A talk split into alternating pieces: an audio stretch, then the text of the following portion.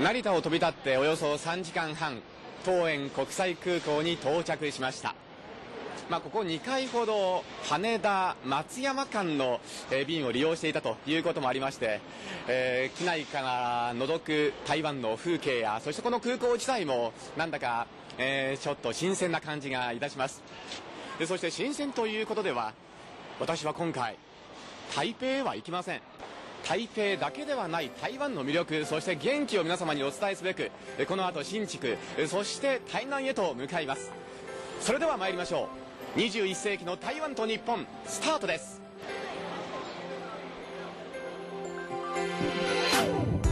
アジアフレンドシップシリーズ。21世紀の台湾と日本。台湾の元気を訪ねて。二十世纪的台湾和日本，方圆台湾的家哟。皆様いかがお過ごしでしょうか？台湾大好きアナウンサーの山本直也です。でこの番組は台湾と日本の交流をテーマにお送りしていますが交流の原点は人ということで対日交流に関わるさまざまな方々の声をお届けしています。そんな交流の中へ私を導いてくれたのがこの方。国際文化コーディネーターの市村清子さんです。市村さんこんにちは你好，市村清子です。市村さんは19歳から台湾へ渡って狂劇の修行をされ狂劇俳優として現地で大活躍されていらっしゃいました現在は歌舞伎界の名優市村万次郎さんの奥様として梨園でも大忙しの方です最近もなんか精力的に動いてらっしゃるみたいですけれども精力的には動いてないんですよ。よろろろろごく普通に動いてるんです。そうごく普通が忙しいんですよね市村さんの場合はね。忙しくはないんですけどね。ええ。まあ台湾もねかなり行ってないんでねということはありますが、山本さんの話を聞いて、うん。今日はいろいろと知らない世界を見れるのも楽しみにしています。はい。そして今日のね、えー放送もぜひ最後までよろしくお付き合いお願いいたします。この番組は台北中日経済文化代表所公益財団法人交流協会台湾観光局。財団法人台湾観光協会の講演。日本国内8都市から台北へ充実のネットワークで安全便利に運航するエバー航空の協賛。RTI 中央広範電台の協力でお送りいたします。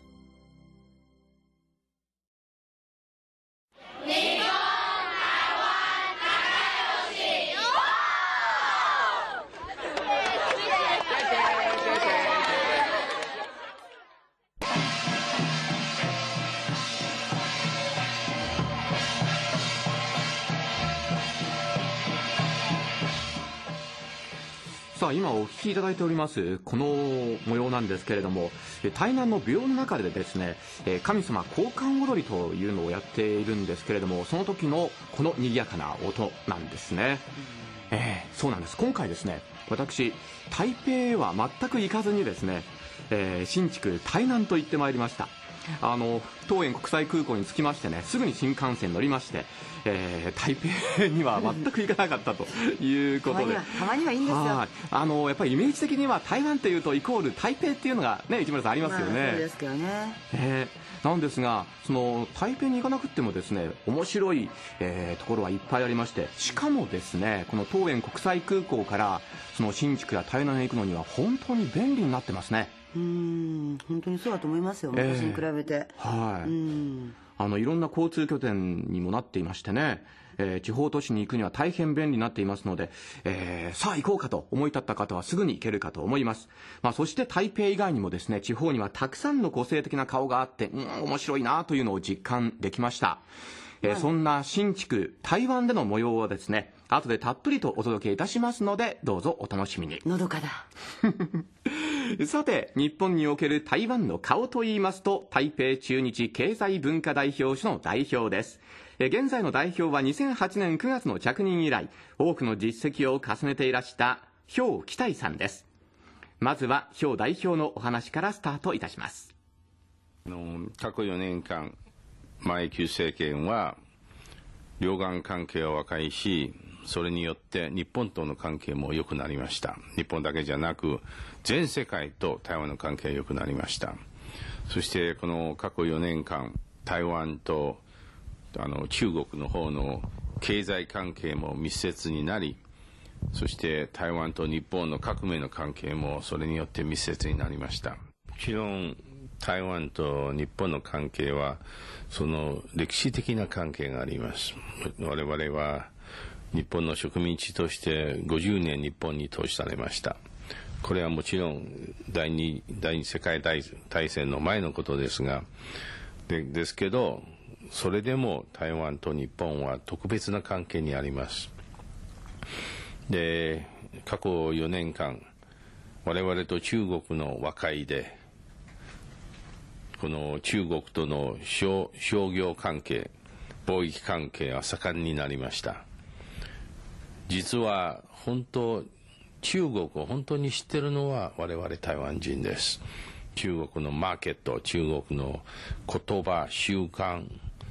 風俗我々全世界一番中国知ってるのは台湾人。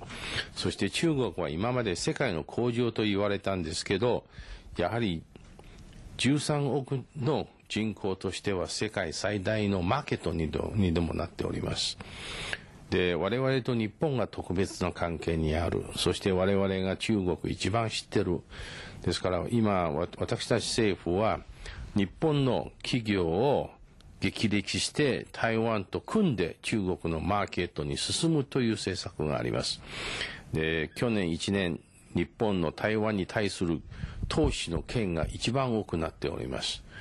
ですから中国の和解で、あの、東アジアの繁栄が期待されますと私は思っております。これから台湾と日本っていうのはその経済も含めてどういう形で交流がこうもっともっと発展していや日本と台湾の交流はね政府に依存したら困ると思いますこれは人と人の交流で昨年あの東日本大震災にもかかわらず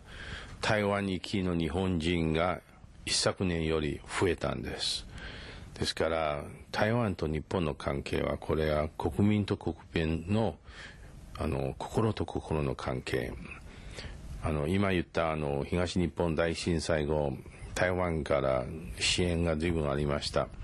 実は我々政府の統計によりますと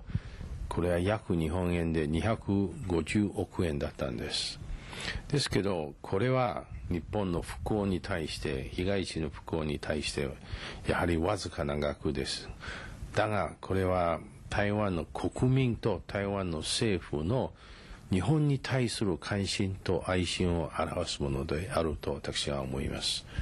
で馬英九総統もあの東日本大震災後全国民に呼びかけ日本を支援しましょうと言いました。そして3月12日日本の交流協会で台湾で行われた記念式典にこの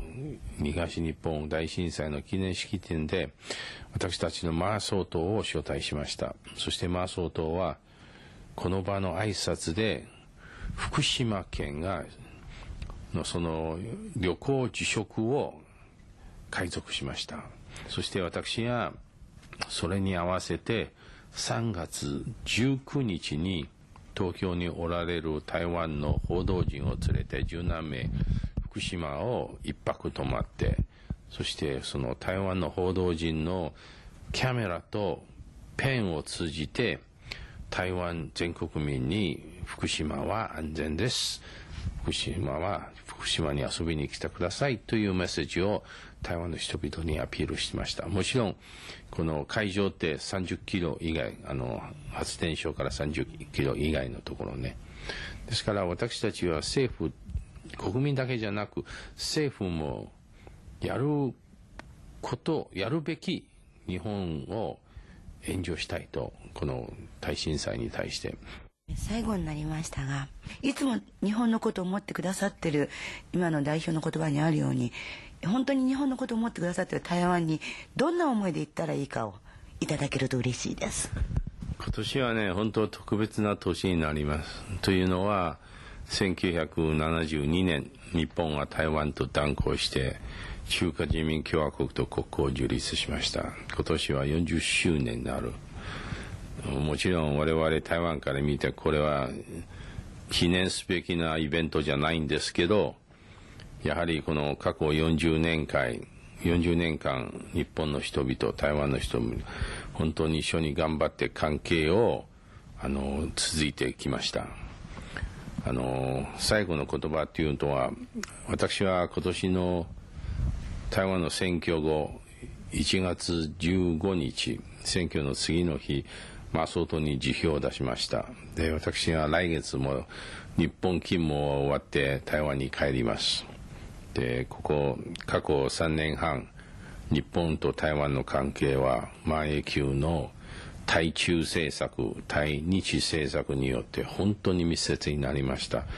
そしてこの密接な関係は前と違うように今は日本と台湾の関係は正常的な関係になっております。日本は台湾と付き合う時にそんなに中国のことを心配しなければしなければいいということになっております。これはもちろん両側の和解ですね。で、こういう日本と台湾の関係、日本と中国の関係、台湾と中国の関係、この三角関係がね、一番東アジアにとって一番重要な関係です。ですから我々の関係、貿易、文化交流、観光、いろんな方面でもう本当今年は素晴らしい年になると思います。で私は台湾にいますけど、この間、あの、百何十万の台湾の観光客の一人として日本に戻ってくると思います。ありがとうございました。台北中日経済文化代表所代表の兵期待さんのお話でした。島さん、兵代表には本当にお世話になりましたですね。そうですね。でも、着任されてから、すごいこといっぱいなさってるんですよね。うん、実績をね。で、また、ものすごい環境の変化がね、はい、昨年の地震がありましたから、えー、その中でもやっぱりこう、なんて地道に心を砕いてなさってきた氷大将っていうのは、えー、やっぱり名前の残る方じゃないかなと私は思いますね。そうですね。日本に対するのが愛を感じますもんね。そうですね。今度観光客で来られる。はい。一観光客だっておっしゃってました、ね、スカイツリー登ってくださいね。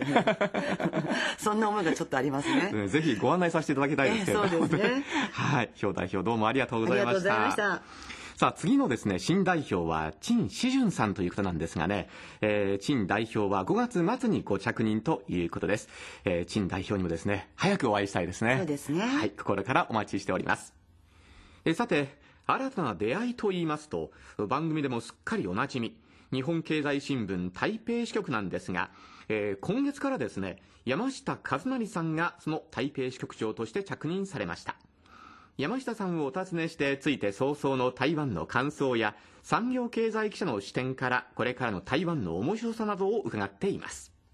私が直近に担当していたあの素材の業界なんかについてもですねやっぱりこう台湾のあのお客さんが非常に大きい多いので例えばもう台湾のお客さんの近くに行って生産しようといったようなそういう動きが半導体ですとか液晶パネルですとかそういったものについてはすごくこう広がってきているんですね。そういった意味ではもっともっとこう多分これからも台湾へのこう生産拠点の移行ですとかそういった動きっていうのはまだまだあるんじゃないかと。あともう一点やっぱりあの外食ですとかあのサービス産業特にこういったものっていうのはあの日本のものを受け入れてくれる土壌が非常に文化がありますのでそういったものについてもどんどんこれあの進出ですねできる余地っていうのはまだまだあるんじゃないかなというのを、えー、の非常に強く感じます。まあ、景気そのものは、まあ、日本よりはちょっと今まだまだ伸びてる地域なのでいいかなという感じはするんですけれどもやっぱりその台湾もこう次のビジネスモデルをどうするかっていうのは多分悩んでるんだろうなっていうのをすごく感じます。なぜかというとそのやっぱりこれまでこう世界のハイテク下請けをあのやってきたみたいな部分があってそこで非常にこう成長してきたっていう部分はあるかと思うんですけれども一方でそういったこうそういう下請けの仕事っていうのはどんどん、まあ、中国にこう行っちゃってる部分もあり、まあ、台湾企業自身が移しているっていう部分もあるんですけれどもそれが非常にこう移っちゃってしかもこうこう中国勢とかですね他のこう世界のもっと発展途上国にそういった仕事が取られる部分も多分今後は出てくると思うんでそういった意味ではあの台湾これからやっぱりじゃあ次どうするのかっていうのはあの非常に台湾にとっても課題でしょうし、まあ、それは一方で私にとってのあの取材のあの大きな興味でもあるというそういう感じですね。まあ、あの前久さんがあ再選されて、まあ、4年間やられるわけですけれども実際にあの昨年の9月ぐらいでしたか、うん、えーと、日本と台湾の投資協定みたいなのも結ばれましたしそういった意味ではもっともっとその投資しやすくなったりですとかそういうメリットは間違いなくあると思いますのであともう1点その例えばこの前あの本杯あの精密工業がですね、まあ、例えばシャープにこう出資してしたりですとか、えー、そういったこう日本と台湾の関係っていうのも非常にこう今後あの強まってくるんじゃないかなと。それはあの今後やはりこう前級政権のですね、えー、4年間の中でも、まあ、さらにこう日本と台湾の関係は強まるんじゃないかなというふうには思ってますけれども。あとはあのえーと着任してのあの印象なんですけれどもあのこのこの前あの、えーと、呼吸博物館にですね、えーと、ちょっとあの行きましてあの白菜なんかを見てきたんですけれども非常にこう成功でやっぱり素晴らしいなと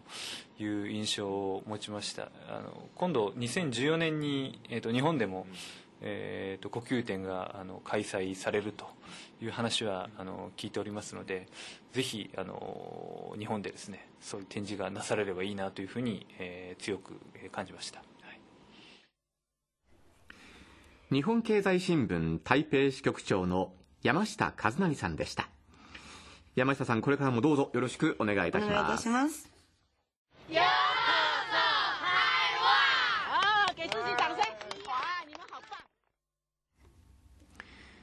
台湾の政権は今年1月の総統選挙で馬英九総統の続投が決まり5月20日の第2期就任式が行われる予定ですそんな台湾には様々な分野でのグローバルな動きから国際的にも注目が集まってきています。このコーナーではその中でも注目されている分野での国際的な取り組みについてご紹介していきます。まずは環境行政の取り組みについて相対的なお話を行政院環境保護所所長の陳世光さんにお聞きしております。通訳は行政院新聞局の陳宇山さんです。私は台湾看舅舅，小舅沈世宏です。那么他呃打喷嚏流眼泪啊，我想造成的这个极端气候啊，所以呃不是干旱就是强烈的台风跟这个集中的呃下雨，造成这个水灾、土石流、旱灾啊，那现在全世界到处可见。所以呃台湾呢呃自从呃我们呃马总统上任以来呢。就非常重视这个问题，也是全世界第一个啊，就是京都议定书的非附件一国家第一个啊呃宣布说我们要来呃自愿呃减少温室气体的排放。那么呃我们原来设定的目标呢，就是说希望在这个二零二零年的时候把我们的排放量回到二零零五年，而在二零二五的时候能回到两千年的排放。那，未来在两千五零年的时候。能够呃减少排放量到两千年排放量的一半。那这样的目标虽然呃比起日本或其他呃先进国家的话呃没有那么样的一个呃严厉了哦，但是呢呃却是很大的一个挑战啊。所以呢，我们其实呢呃在呃行政院呢，其实我们有一个国家永续发展委员会，下面就有气候这个呃。变迁跟节能减碳的一个工作分组是环保署负责在推动，而在呃副院长也主持了一个节能减碳推动会，由经济部能源局专门幕僚作业啊，那么也呃通过了呃十个旗舰方案啊，在积极的推动呃节能减碳的工作，来因应来减缓呃气候暖化跟这个呃地球的这个气候变迁的问题。台湾では今のマ総統が就任した以来最も関心を持っているのは環境保護という問題です。台湾はあの共同議定書のサインメンバーではなくてもちゃんとその共同議定書の内容を従っていくというボランティアをしておきます。つまりあのこれからは二酸化炭素を削減していくのは国の目標です。もし順調にいけば、2050年に2000年の半分ぐらいの排出量になるのは我々の目標です。政府の中でもエネルギーを節約するでそして省エネのまでさまざまな計画を促進していきますその下にも10個ぐらいのプロジェクトを進めていくんですつまり今台湾中はどうやってその地球温暖化のスピードを、えー、緩和になれるのは皆さんあの一体投資に努力しています。どうもありがとうございました。環境保護省所長陳世光さんでした。続いて環境問題の中でも地球温暖化に対する国際的な枠組みを設定した条約である UNFCCC 気候変動枠組み条約への対応について外交部条約法律士市長の新海光さんに伺いました。こんにちは。私は台湾外交部の新平方です。那个呃，UNFCCC 啊，是一个呃非常重要的国际的一个环保公约嘛。那希望那个那个各各各国一起来应应这个呃气候气候变迁，对人人人类整个的产业发呃的产业对人类的生生活有非常重重重大的一个影影响。那么那个呃。我们从呃台湾从一从一九九五年那个就用那个 NGO 的那个身份去参加了一那个呃 UNFCCC 的呃 MCCC 的的呃第一届的缔约国的大会。那么从从此以后呃以后然后每一届我们都去都去参加，那么那参加那么那个就了解到那个呃这这个呃。就是怎么样因应这个气候变变迁这个国际规范的一个一个形成了。当然非常遗憾的说，我们现在那个呃，因为政治的因素，我们不能。不能够取得正式的一个会员国的资格，可是这个那个呃气候变变迁这个这个如果减少那个温室气体的排放是那个全人类共同应应的一个一个一一个议议题，这不限制这这这不限制一个政治性的一个一个议题，所以那个台湾也是很很重要一个经济经济体，那么那个工业。工在工业是那个有有很有很密集的工业，那么碳排放量也是很大，那所以我们必须要跟那个全世界一起来来合作，包括跟日本，日本日本是我们的邻邻国，是是对我们非常友好的国家，那么希望希望那个呃日本的政府和人民能能够了了解我们的努力，好好来协助台湾一起来参参加这项行动。台湾はいつも NGO として毎回の大 大会にも参加しております。どうやってこれからのあの天気問題に対応するのは我々も知るべきだと思います。それは全人類の問題で政治の問題に限られると違いと思います。ですからどうやってこれから温室効果の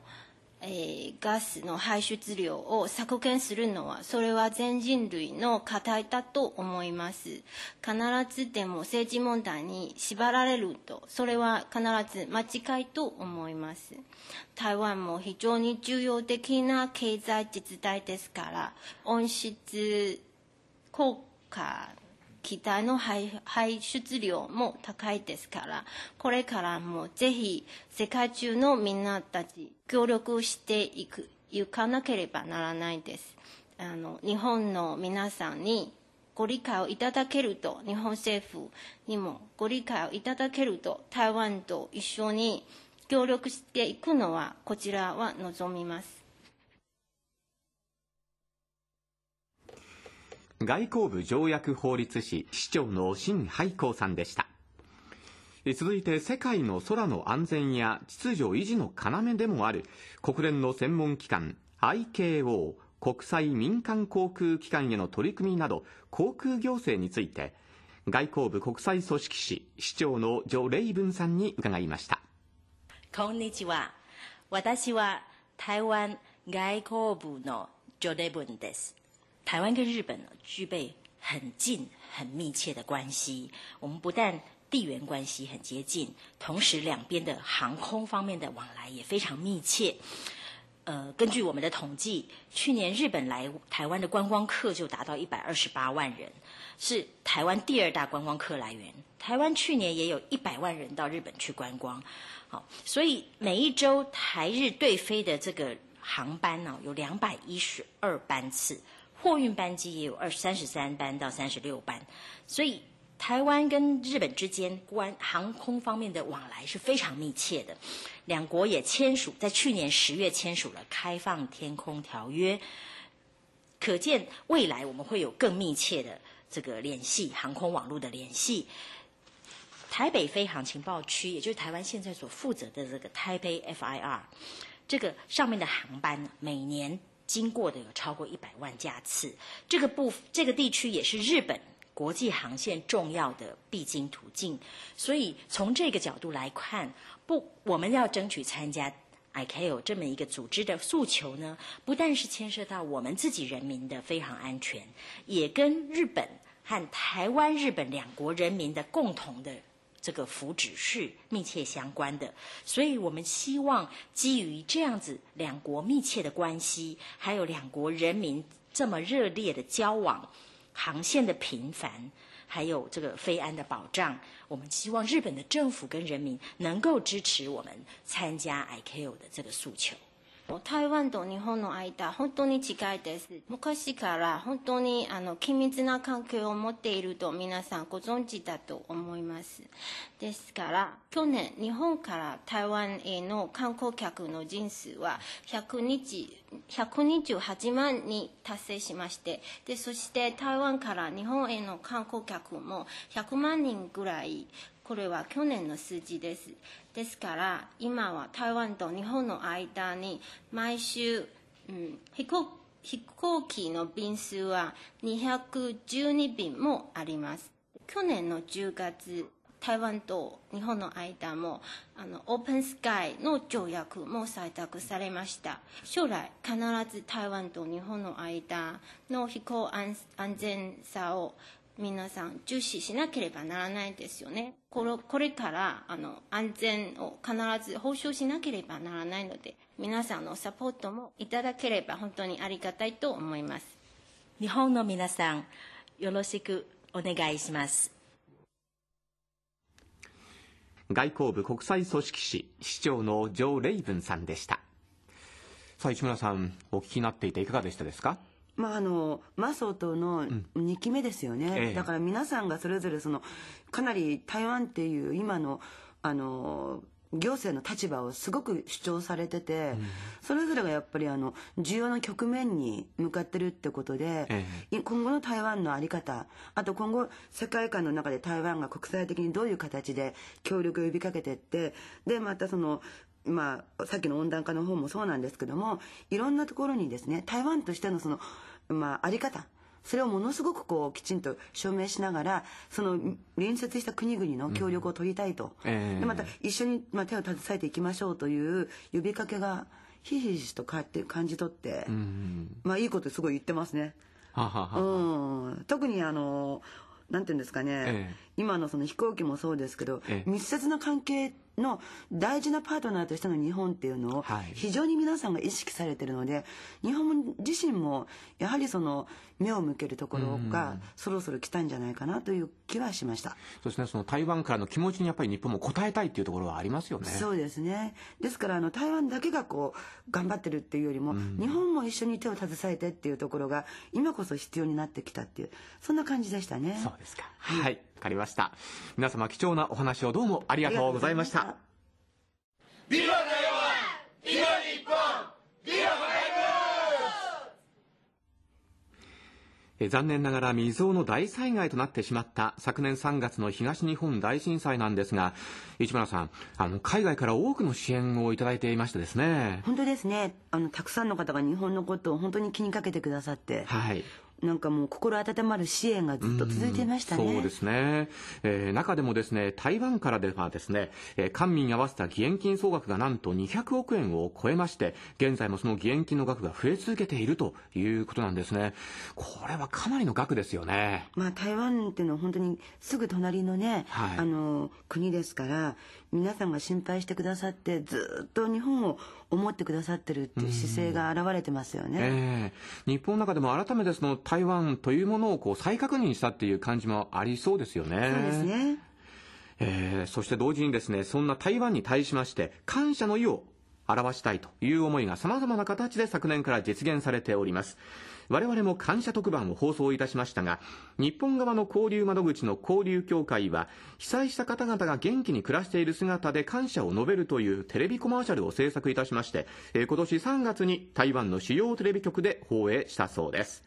また、去る4月19日、東京の赤塚御苑で開催された春の園遊会に、1972年以来初めて台湾の駐日代表が招かれ、表代表へ天皇陛下直々に謝意が述べられたということです。本当に台湾の皆さんに対する感謝の気持ちを今日本の人がみんな持ってると思うので、えー、それがもう本当に伝わる一番いい機会だったんじゃないかと思います。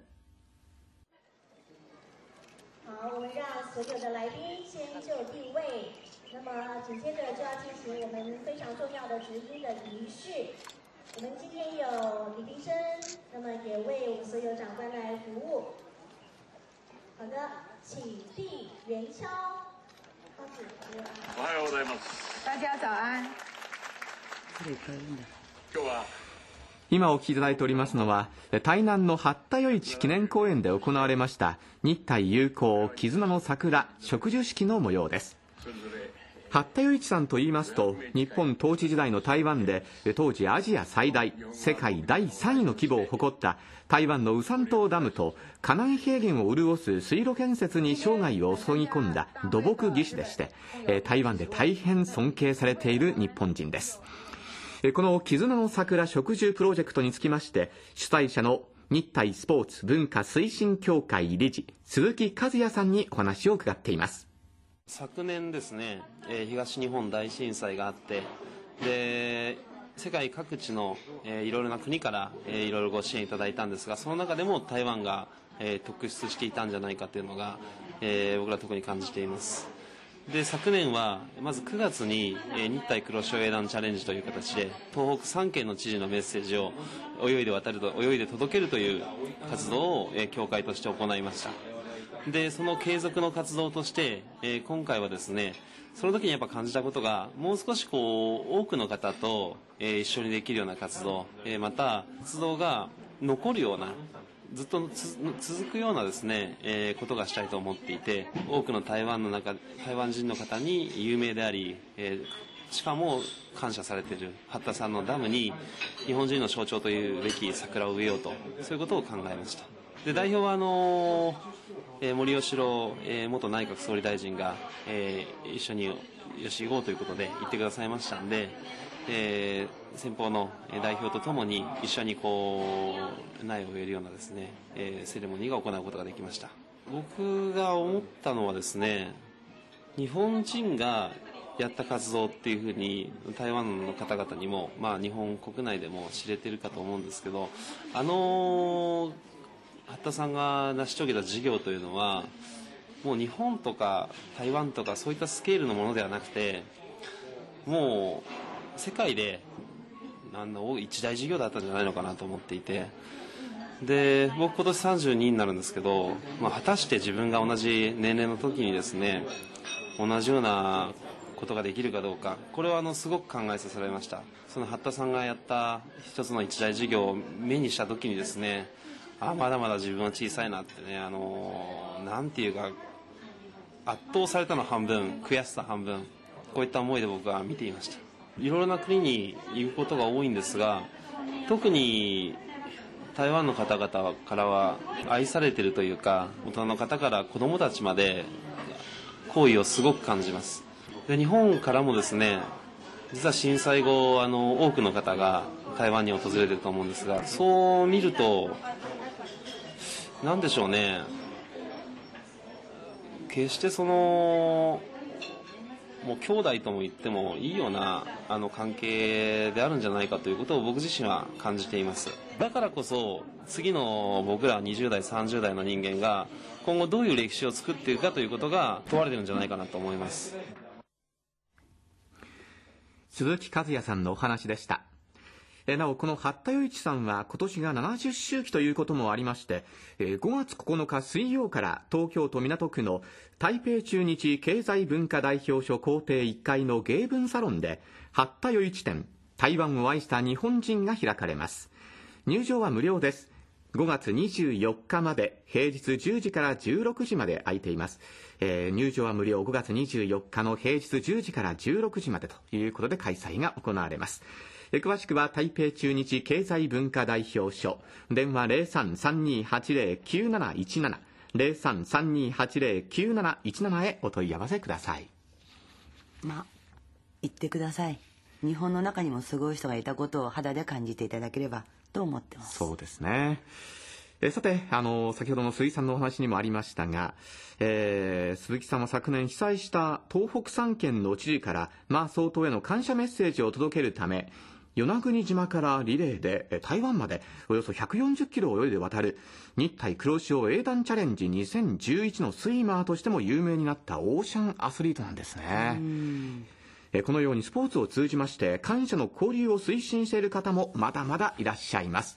この方もそのお一人ですね。被災地の子供を台湾に招待してえー子供同士のラグビー交流を実現させたスポーツバンク会長でラグビー元日本代表向山正俊さんです。台湾にですね、えーまあ、駐在している方々とかが現地でラグビーチームを作られてまして日本人ラグビーチームを作られていてでそこのキャプテンがですねあの私の大学の後輩なんですよ。で彼と話している中でちょっと台湾のラグビー界としてちょっとこう震災でまあ厳しい状況にある人たちになんかこう手助けをしたいという相談を受けましてでそういう話を詰める中でなんかちょっと招待してまあうんひとときでも、まあ、厳しい状況から離れてですね楽しいこう時を過ごしてほしいと。そし、えーそういったことをやりたいということになったんです。でそれだったらちょっと日本側で私がこう協力していろいろやりましょうということが、まあ、きっかけとなりました。やっぱ釜石といったらこううんラグビー界においては、まあ、一つのこうブランドといいますか、えーチームですしそこがねこう行くことによってこういろんなところに発信できますしでそういうことによってこういろんな方々にこうなんかまあうん、希望とか活力とかそういったものを与えられるんじゃないかなと思いまして釜石の方々に今回のお話をさせていただきました。子供たち、まあ、そう詳しく聞いてないっていうか、まあ、話の端々にですね、まあ、いろいろ感じてるところがあってもう本当にこうただ過ごしてるだけなのかなと思いながらもやっぱりいろいろ見ててでそういったこう細かい気づきがつ積み重なっていってねこう台湾という国国に興味を持ってくれたり、まあ、国際的にものを考えるこうきっかけになってくれたらいいなとは思いますけど。向山正俊さんのお話でした、えーそして実際に台北に行って交流試合を行った釜石シーウェイブジュニアの当時のキャプテン川村直樹さんと電話がつながっています直樹くんこんにちはこんにちは。今日はよろしくお願いしますよろしくお願いします。3月に台湾に行ってきたということなんですけれどもあの台湾は初めてですか？はい、外国に行くのはどうですか？初めてです。ああそうですか。あの台湾でですねその、向こうの台湾のチームとの試合が決まった時、はい。直樹君どんな気持ちでした？すごい大きい子もいたので、うん。強そうだなって思い試合はどうだったんですか？ます。負けましたけど、うんとてもいい試合ができたのでよかったです。うんその試合を通じて、えー直樹君自身で何かこれからこうやっていった方がいいなとかえっと、もうちょっと足を速くしたいなって思います。そうですかあの向こうの選手とはすぐに打ち解けられましたか？はい。ニーハオとシェシェだけですね。ああとパスと。じゃあその3つの言葉だけでうまくいきましたか？はい。さあその台湾で試合を行ってそして、えー観光なんかはできたんですか？はい。101というすごい高いタワーにあ行ったり、あえと小籠包を食べたり、中からすごい肉汁が。うんやけどとかしませんでした？はい。やけどはしませんでした。他にはどうですか？北京ダックも食べましたね。ああいろいろと美味しいもの食べられたんですねはい。さあ今回台湾に行ってみて、えーどうでしょう？その台湾の印象というのは直樹君自身はどういうふうなものを感じましたか？いや、すごい日本が好きだ、好きなんだなって思いました。すごい日本好きでいいところだなって。ああそうですか。じゃあこれからまた台湾の皆さんと仲良くしていきたいなっていう気持ちがなんか出てきたのかな？はい。はい。今日はどうもありがとうございました。え釜石シーウェイブジュニアの当時のキャプテン河村直樹君とお電話でお話をしました。ゴーゴーゴーゴーゴーゴーゴー。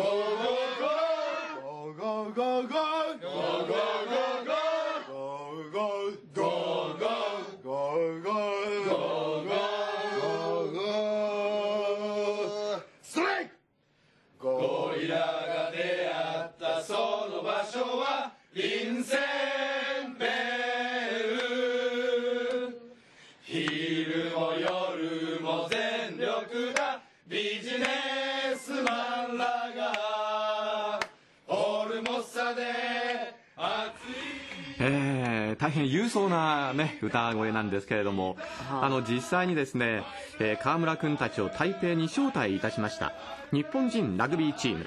えーファイブウッズのチームの歌ということなんですね。いいですね。はい、台湾での日本人のラグビーチーム、まあ、盛んにね、行われているようなんですけれども、えーそのラグビーチームのキャプテンを務めます山本英二さんと、そして総代表の牛山圭司さんに、えーその台湾での試合をご覧になった感想を伺っています。本当にラグビーで勝負をしにし来た顔になっててで実際ゲームになるとですね本当に真剣にあの台湾の子供たちと、まあ、体をぶつけ合ってると。で、まあ、僕らなんかそのタックル見るとですねやっぱりこうその小さい子供が台湾の子供が本当に大きかったんですよ。体格的にもかなり劣ってたんですけどもそういう中でも本当に真剣に戦っている姿を見て、まあ、我々大人連中はもう見ながら涙を流してたっていうような一緒にラグビーをやって一緒に体ぶつけ合ってあのこういう経験を台湾の子供たちもできたと。これはきっとあの将来ですね。子供たちはその日本の復興台湾の子供たちからすると日本の復興少しでも自分たちも一緒に体ぶつかってぶつけ合って助けられたんだというような思い残っていくでしょうしで同時にその岩手県の、まあ、釜石の子供たちもですあの時に台湾の子供たち台湾の人たちにお世話になったなと今度は台湾に恩返ししなあかんなと思ってくれれば一番いいなというのが僕の思いです。私自身が本当に楽しかったし彼らにの笑顔とかですねあの強い気持ちっていうのは伝わってきて我私私自身が本当に元気づけられたと思いますそれから同時にあのこの子たちがですねあのどんどん交流を続けてもらって新しいその日本と台湾の関係を築き上げてもらえたらなとそういう強い希望を持っております。日本人ラグビーチームファイブウッズのキャプテン山本さんと牛山さんのお話でした。やっぱりそのスポーツっていうのは本当にこういう時にいいなっていうふうに思うんですけれどもね。もう子供たちだって全力ですからね。そうですね。ねえ。そして先ほどのですねスポーツバンク会長の向山正俊さん。やはりそのスポーツを通じてね国際交流をしていきたいというふうにお考えになっているようです。楽しみです。スポーツバンクの目標の一つにもやっぱり人づくりっていうのがあるのでスポーツを通じて人づくりをしたいと。でスポーツの良さっていうのは、まあ、言葉の壁を越えるとよく言いますけどもそれが一つともう一つは人と人とをまあつなげるというかもう僕もっと思うのはこう人と人とこう溶け合わせてこう融合させるっていうんですかね。そういったこうななん感覚というかそういったものをこう作り出す力があると思うんです。でそれって他のまあ活動にはないこうスポーツの価値だと思うのででそういったものを生かすためにもこうスポーツを通じてこの人と人とをつなげていきたい融合させていきたいと。それをこうメインに考えてやっていきたいなと考えています。えー本当に様々な方々のですね協力のもとに成立した交流試合だったということが言えそうなんですけれども、あの台北市内でも有数の5つ星ホテルえー台北国賓大飯店アンバサダーホテルもですね、もう全くね採算なんて度外視でそれはそれはすごい協力体制だったそうです。被災地の子どもたちを宿泊から観光まで温かくもてなしてくださったそうです、えー朝食の豪華なビュッフェには子どもたちがみんなですね目も輝かせていたということなんですよねあれ国賓飯店ってねもともと日本料理美味しいんですよね、特にあのビュッフェなんかそうなんで、ええ。そういう意味で子供たちがその心配なく違和感なく、あとものすごい量の、まあ、お料理を目の前にして楽しめたんだったら、よかったなと国賓飯店やりますね、えー、多分ね危機としてね皆さんですね子供たちは喜んだんじゃないかと思いますけれどもね、そうですか。じゃあ今度は大人連れていくといいですね。お父さんとお母さんのお礼に台湾へ GO みたいな。あそれもいいですね。はい、はい。えー、皆さんどうもありがとうございました。ありがとうございました。